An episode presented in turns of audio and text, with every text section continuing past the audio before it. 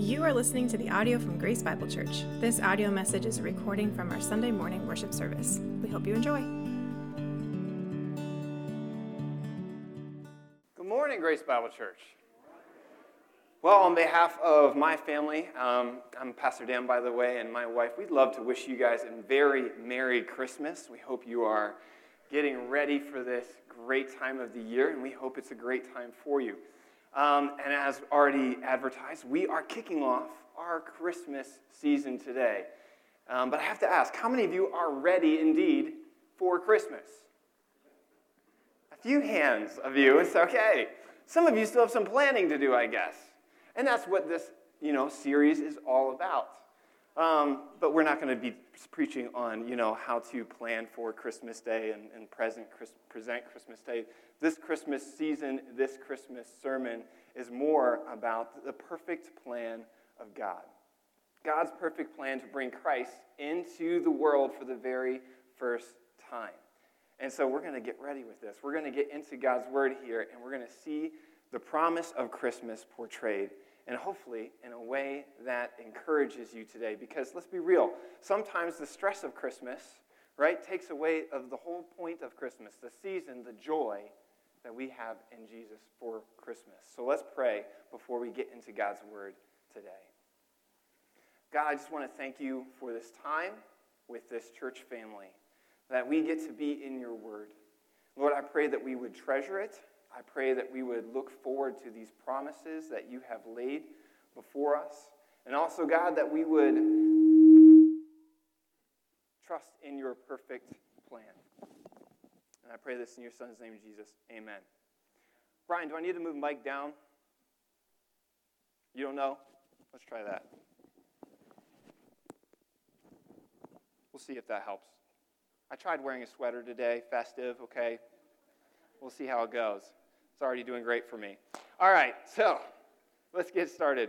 Maybe if you know me, you know that I am a planner. I love a good plan.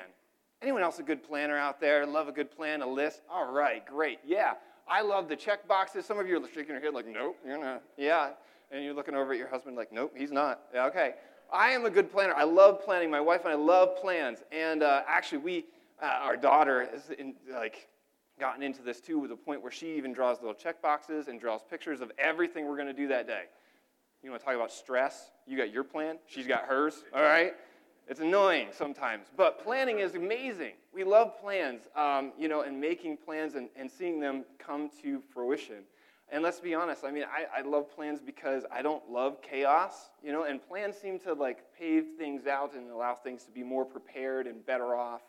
And it's not a control freak issue. I do love control, but I'm not a control freak, I promise. Okay? But, I mean, most of us would say, like, planning helps us achieve these goals. And so I'd like to share with you and put myself out there. I'll share with you one of my most successful plans I have ever put together. Okay? Dan the man, the plan to propose to his wife plan. All right? So I'll give you this plan that I put together, okay? Put myself out there.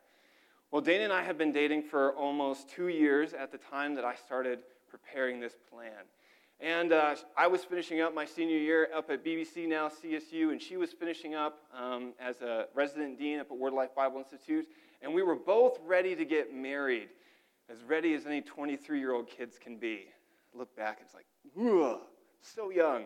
Anyway, amazing how things happen. Anyway, so I started putting a plan together. I had a place in mind. I had this hike that I had gone on with a couple of my buddies with real short hike, really easy, beautiful waterfall at the top of this hike, you know, 100 foot waterfall. It's like this would be perfect to propose to Dana uh, at this spot. So I had this plan picked out.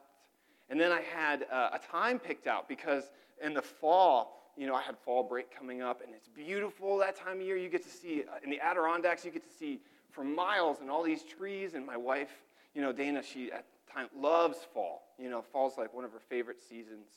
So I had the time picked out. And, and guess what? Miracle. I had enough money to spring for a ring. I mean, this was like the perfect time. And uh, so, yeah, I put this plan in order, went up on fall break, and we went on this hike. I had the scavenger hunt all laid out, checklists along the way, you know, to have this scavenger that we have to do certain things along the way. It's a lot of fun, you know, and uh, got to the top, you know, and there's this waterfall and it's beautiful, it's picturesque. And, you know, I do that thing where you like that moment where the scavenger hunt led to this final moment where I get down on one knee, you know, and, uh, you know, she turns around. It's this perfect, picturesque moment.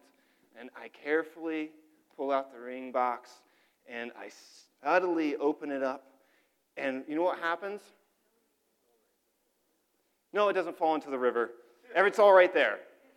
Literally, I was thinking, I have one job. Don't lose the ring. That's all I'm thinking about. Well, I actually have two jobs. I still have to ask her. And I ask those, those special words Dana, will you marry me? And she says yes, because I'm a catch, right? Thank you for laughing at my humor. She says yes. And on the way down the mountain, I was like, we're all ecstatic and just excited. And on the way down the mountain, I asked her, I said, was it a surprise? And she started laughing at me. I was like, I'm not that, like, I didn't give away any hints, did I? And she's like, You were uh, easy to read as a book. It's like, ah, man. What was it? Well, it turns out in a conversation I had with her over the phone, she asked, Hey, what do you want to do for fall break? And usually I'm just like, Hey, let's hang out. Let's just, you know, you and me and your family, let's just hang out. But I, she said, I had too many details in place. I wanted to go for a hike. And that's all I said. I said, hey, let's go for a hike. That was enough. She knew. Oh, my wife is smart, okay? That's one thing I learned very early on. Okay? This is the other thing is the point of all this is that my plan was moderately successful. Now, granted, it was successful in all the places that matter.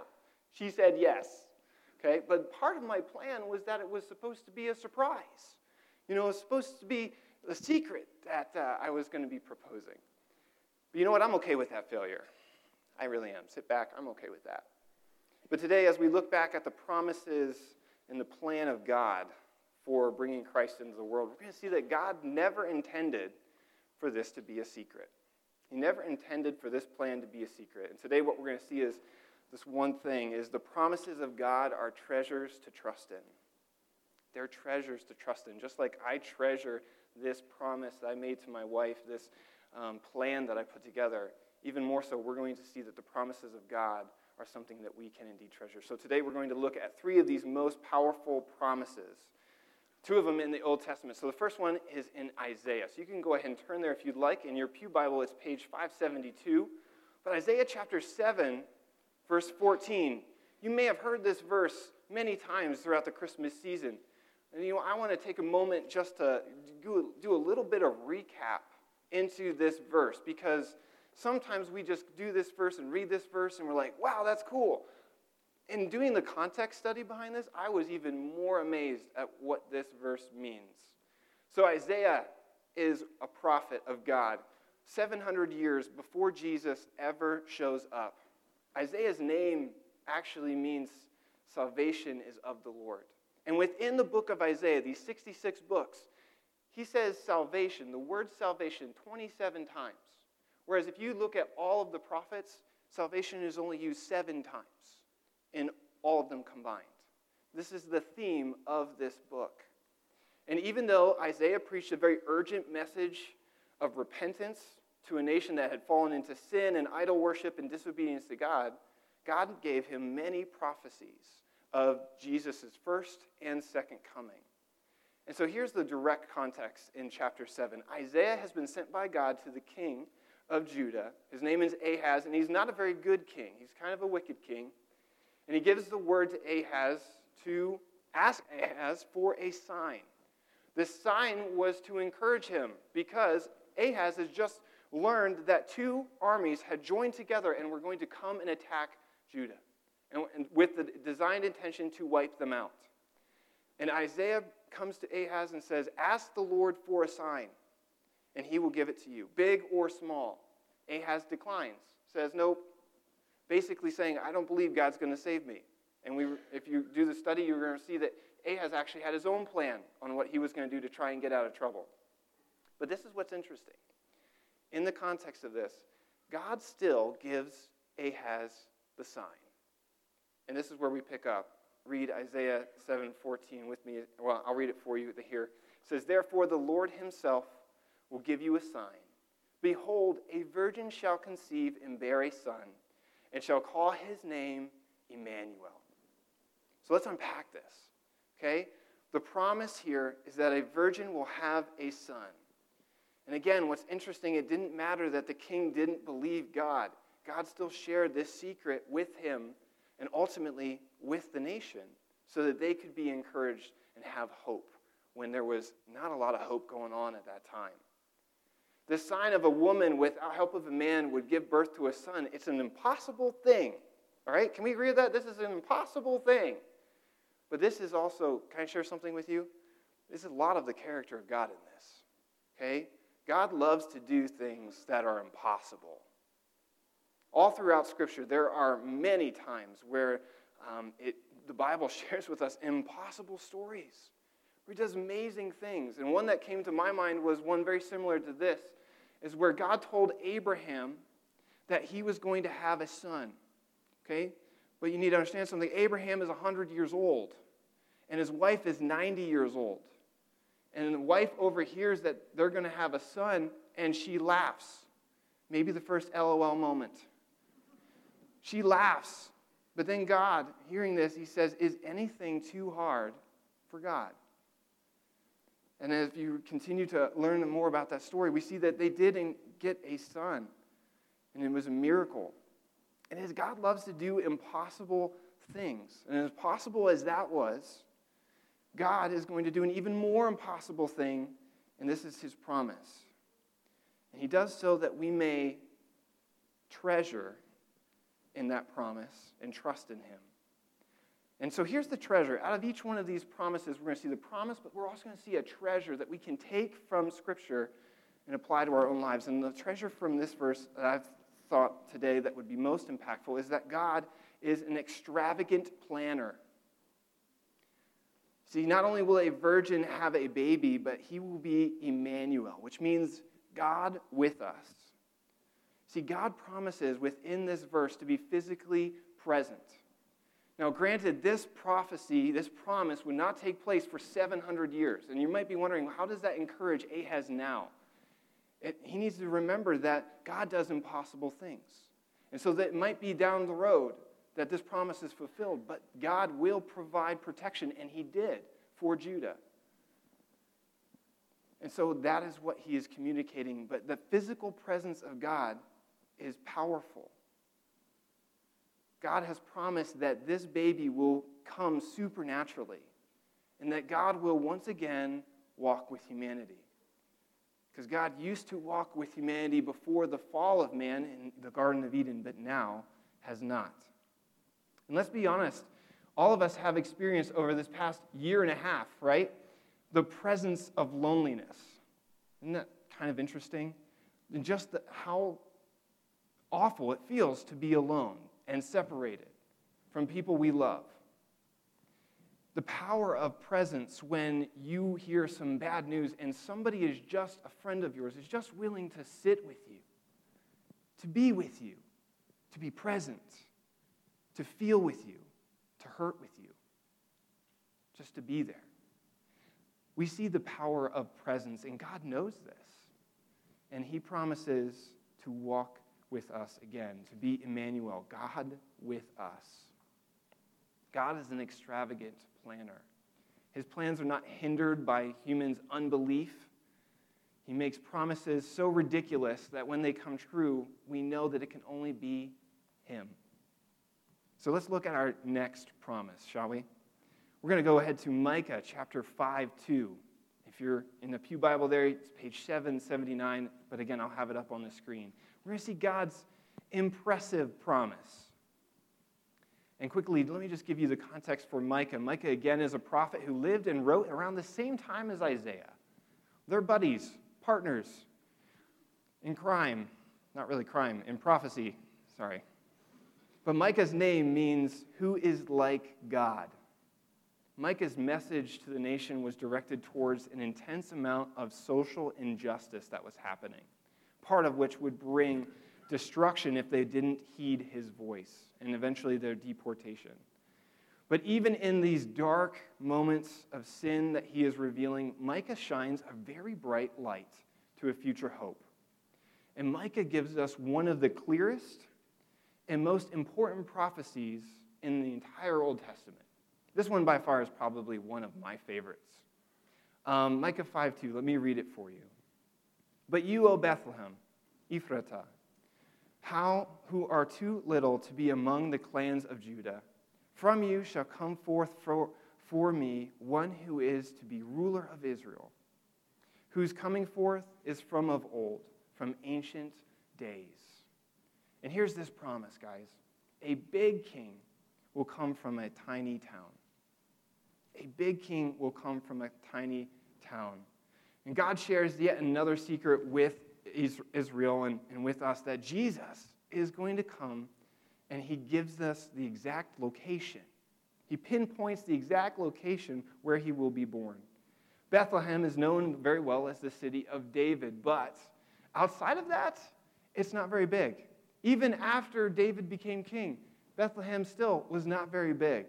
Going back and looking at scripture, it's not even mentioned in Joshua 15 when the nation of Israel came out of Egypt and came into the land and, and they, they chronologically labeled all of the towns. It's not even listed in Judah. And again, even in Nehemiah, when they came back from Babylon, it's not listed. But it's interesting. It's not even listed amongst the nations, uh, not the nations, the towns within Judah. You see, I have a map, and I find this interesting. I have a map in my house. Um, it's this really old map of the United States. I love it. It's, it's, it's beautiful. And, and on it, it has uh, listed as being printed or made or whatever in 1903. Okay? And on this map, it's interesting, is it has the key and it has all these different labels on it and symbols for different, you know, population brackets for how big the cities are. But guess what? I love about this is Scranton is on there. Scranton is on this map that's over 100 years old, and it's guess what? It's labeled as having a population of over 100,000 people. And what I find interesting about that is that when I go back, when I went back and did some research on worldpopulationreview.com, it was the first one that came up anyway, Scranton did indeed have 102,000 people living within um, the city in the year 1900. Now, survey, how many of you think the population has gone up or down? How many vote up? A few of you. How many say down? More of you say down. Wow. Well, guess what? You're both right. How'd that be?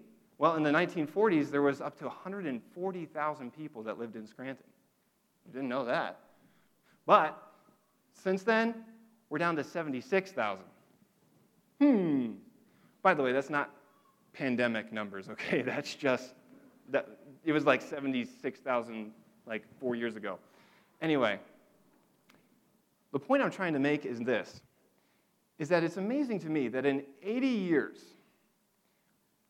the, the city of Scranton, its population can diminish by half. Amazing, okay? Knowing that information, okay, how many of you would be willing to try and take a guess of where your great grandchild would be born? Anybody feel confident in that? Wage any money on that? I'm not encouraging betting, I'm just saying. Not many of us, right? No. How about your 16th great grandchild?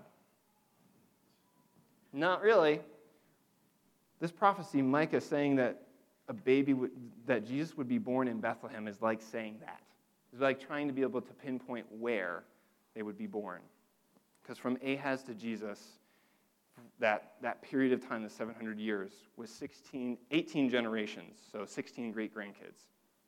I find that interesting. I don't know if you do. I hope you do. Anyway, the Bible is full of these prophecies, by the way, hundreds of them about Jesus. And the, the sheer fact that if you would even take 10 of them, and even to have 10 of them to have fulfilled in one person, is, as one commentator states it, a statistical marvel. It's just impossible. Which leads us to three conclusions. Either someone got really ridiculously lucky, okay, or it's a sham, it's all fake, or someone had the inside scoop. These prophecies are from God, given to people for his plan and purpose and for us to trust in. And that's what we believe here. So, yes, this prophecy is a bold prediction of where Jesus would be born, but also who he would be. Look at this. It says, From you shall come forth from me one who is to be ruler in Israel, whose coming forth is from old, from ancient days. So, this treasure is that God is a precise planner. From this little town of Bethlehem will come one whose existence and purpose was from of old, from ancient of days. What does that mean? The time before time. Isn't that amazing? Before time existed, God existed. And before time existed, God had a plan. And his plan was Bethlehem, a place that didn't exist at the time. And his plan was Jesus for us. In Colossians 1:17 it says he is before all things, speaking of Jesus. And in him all things hold together. So when we boil all this down, what we see is the promise from God is that Jesus, who existed before time, is coming into time to a tiny little town to do a mighty, awesome work. It's amazing. God is a precise planner. So, thus far, we have seen the extravagant plan of God and also the precise plan of God. So, let's wrap up with this last promise God's imminent promise. So, now we're going to fast forward 700 years. That was my fast forward voice. Those of you who remember what a fast forward actually sounds like, okay, you appreciate that. Some of you young folk, not so much. 700 years. And we pick up in Matthew chapter 1, 20, verse 20 to 23. This imminent promise is given. And we see the Virgin Mary, who's betrothed to Joseph. And Joseph finds out that she's with child, and it's supposedly of, of God and of the Holy Spirit. And in Matthew 9, chapter 1, verse 19, it shares the dilemma that Joseph faced. His wife to be is preggy. Now what? So what does he do? Does he believe her? Is, he, is she really carrying the Christ child? Does he make her a public display and say, She was unfaithful to me. I'm divorcing her? He could have done that. Does he marry her and risk the talk behind their backs that he was unfaithful or that he's just foolish? Does he risk that? Or does he divorce her quietly, cut his losses, and move on? Well, here we're going to pick up and see what happens. Chapter 1, verse 20 to 23, and it says this But as he considered these things, behold, an angel of the Lord to him in a dream, saying, Joseph, son of David, do not fear to take Mary as your wife, for that which is conceived in her is from the Holy Spirit. She will bear a son and you shall call his name Jesus, for he will save his people from their sins. All this took place to fulfill what the Lord had spoken of the prophet Behold, the virgin shall conceive and bear a son, and they shall call his name Emmanuel. And here we see the promise Jesus was given to take away sin. You get that? Jesus was given to take away sin for he will save his people from their sins. Jesus is coming in this text. He's almost here. And the plan that has been put in place from before time is about ready to happen. And Joseph is about ready to royally mess this up. But this is what I find encouraging. Decisions are hard, right? Life decisions are hard, and we, none of us can say like how we would respond in Joseph's case. He's heartbroken. He's wrecked by this news. And in the midst of this, God comes to him through an angel and shares the plan. And I love this because Joseph was not important enough to mess up God's plan. He wasn't good enough to mess up God's plan. God was going to have his way. And so an angel comes and shares this message with him and says, Don't mess up, man. This Mary is really carrying Jesus. You are to be her husband and Jesus. He's the Savior who's coming to save. The Apostle Paul writes of this plan later on in Ephesians chapter 1, verse 7. I want to read it to you. It says, in him, this is Jesus, in him we have redemption through his blood, the forgiveness of our trespasses according to the riches of his grace, which he lavished upon us. In all wisdom and insight, making known to us the mystery of his will, according to his purpose, which he set forth in Christ as a plan for the fullness of time, to unite all things in him, things in heaven and things on earth. Jesus came to lavish us with the riches of his grace. And this is the reason for Christmas. This is what Christmas is all about, Charlie Brown. That came up in Sunday school and we had to talk about it. But Jesus came because man cannot save themselves. We can't. But he came to give us what we don't deserve and what we so desperately need. And here we see the point is that the treasure is that God is a generous planner. I'd like to share a story with you, one that I heard this past week. Um, on Wednesday night, we have youth group and adult ministries and, and Kids Connect. And this story comes from the Kids Connect area. Um, last Wednesday, they had Christmas store. They had a bunch of other fun things going on. They had pizza and other, other great stuff and a great lesson. But one of the things was this Christmas store. And in this Christmas store, typically when they have store nights, the students can go and they can purchase prizes for themselves. But on store night this night, they were able to purchase prizes um, so that they could wrap them up and give them as gifts to their family, okay? And so that's what was going on that night. So a new kid came in. He hadn't earned any points. He had just kind of showed up that night. And so he was given a, a, a good amount of points, okay? More than what you, they typically get. And so he was given a good amount of points, and then he's going through, and, and, and the leaders can tell this, this young boy is struggling to find something. And so one of the leaders asks well, who he's shopping for. The boy shares that he's trying to shop for his mom. Okay. The leader says, well, how about a coffee travel mug? Okay, because most adults like to travel with their coffee, you know, or a drink? Logical. Well, the student shares that um, his mom probably wouldn't really want a travel mug because she's sick and in bed and there go, can't travel. So the leaders kind of step back and let, her, let him do his thing. So then he goes around a little bit longer and then he finds two things. And leaders can tell like he's just torn. He doesn't have enough points to be able to get both, but he has he's looking at these two things and he's like really struggling over what to get. Until one of the leaders comes up and says, Today is a buy one, get one free sale. And the boy turns around, and I was told that he looked like he was about ready to cry. But instead of crying, he just goes to the leader and gives him a big hug. You know, and it's just like, and then he goes and wraps both of his presents for his mom. And it's like, wow, that is generosity. And what's amazing to me is that this is a perfect picture of God's generosity towards us.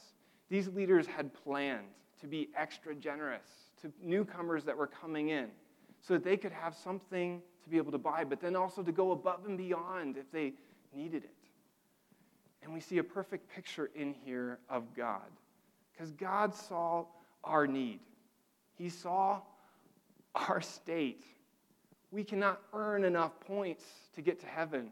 We cannot earn enough points to be good in His eyes and have a relationship with Him. God knew the problem, and He forever, from the very beginning, promised that He would come and resolve that problem. And that's why these promises of God are treasures for us to trust in. So, really quickly, I want to share with you the gospel. This good news that you and I have. Maybe you have never experienced the generosity of God before.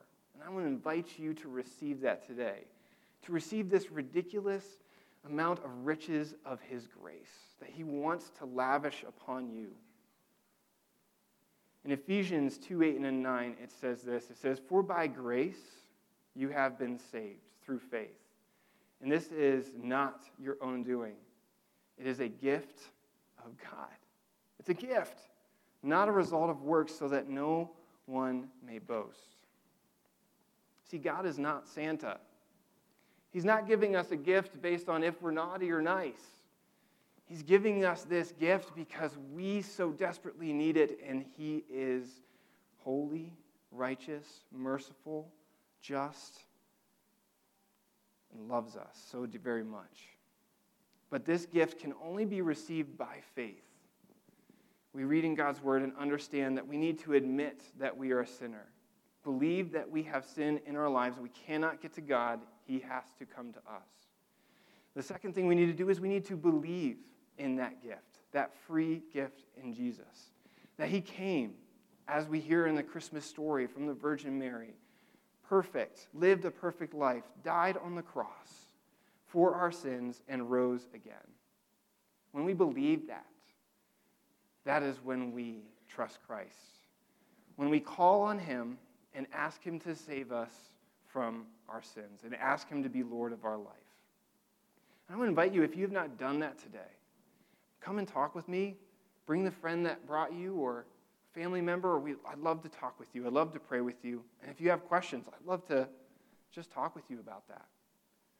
So, as I wrap up here, I just want to leave us with a closing application for each of these topics we talked about today. God's impossible promise being Jesus would come from the Virgin Mary. God's impressive promise, where we see God pinpoint the exact location 700 years before Jesus would come, and God's imminent promise when Christ is indeed coming. We saw that the treasure of God is that God is an extravagant planner. And what we can take from this is let us not be so quick to put the God of the universe in a box. It's just so easy to just limit God, right? In our minds, well, God can't do that. God can't help me in this situation. God can't save me of everything I've done wrong. Let's not put God in a box, shall we? He's an extravagant planner and he loves to do impossible things. So let's trust him maybe a little bit more today, shall we? The next one is, is the treasure. God is a precise planner. And God loves to do more with less, doesn't he? He loves to do amazing things through little packages, through a little town in Bethlehem, through a little baby named Jesus. We see the salvation of the world. I mean, God loves to do little amazing things with less. So let us be watchful, shall we, as we live our lives, of the circumstances, the coincidences, and even the conversations that we have, the little things in life. What does God want to do with those? I wonder. Can we trust Him with those? Can we prayerfully consider what He wants to do with those little things that we would consider insignificant? God wants to do big things in our lives folks. Now, one of the last treasures we saw was that God is a generous planner. And as we model our life after His, this is why I love the truth of God's Word. This is why I believe it's so true and accurate to our lives, is because it depicts us as being image bearers. We are made in God's image. We are meant to represent who He is. We are made to model that Messiah, that Jesus humble, who yet came to save, who loves humanity. That is who we were made to be. So let us be generous this Christmas. I'm not just talking about, you know, in giving presents. I'm talking in our conversations. I'm talking in even with people who, you know, don't deserve our kindness, maybe in our family or in our life. But let us be generous and loving like Jesus. At this time, I want to invite the praise team forward. And as we close, I started off this sermon, if you recall, sharing my perfect proposal plan to my wife and how that went. And how I, I just cherish that promise um, that I made and I cherish that memory.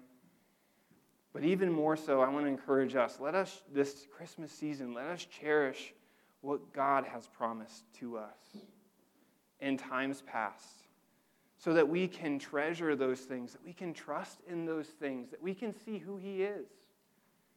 Because that we can apply to our lives today, that we can encourage us to keep on when the world is dark.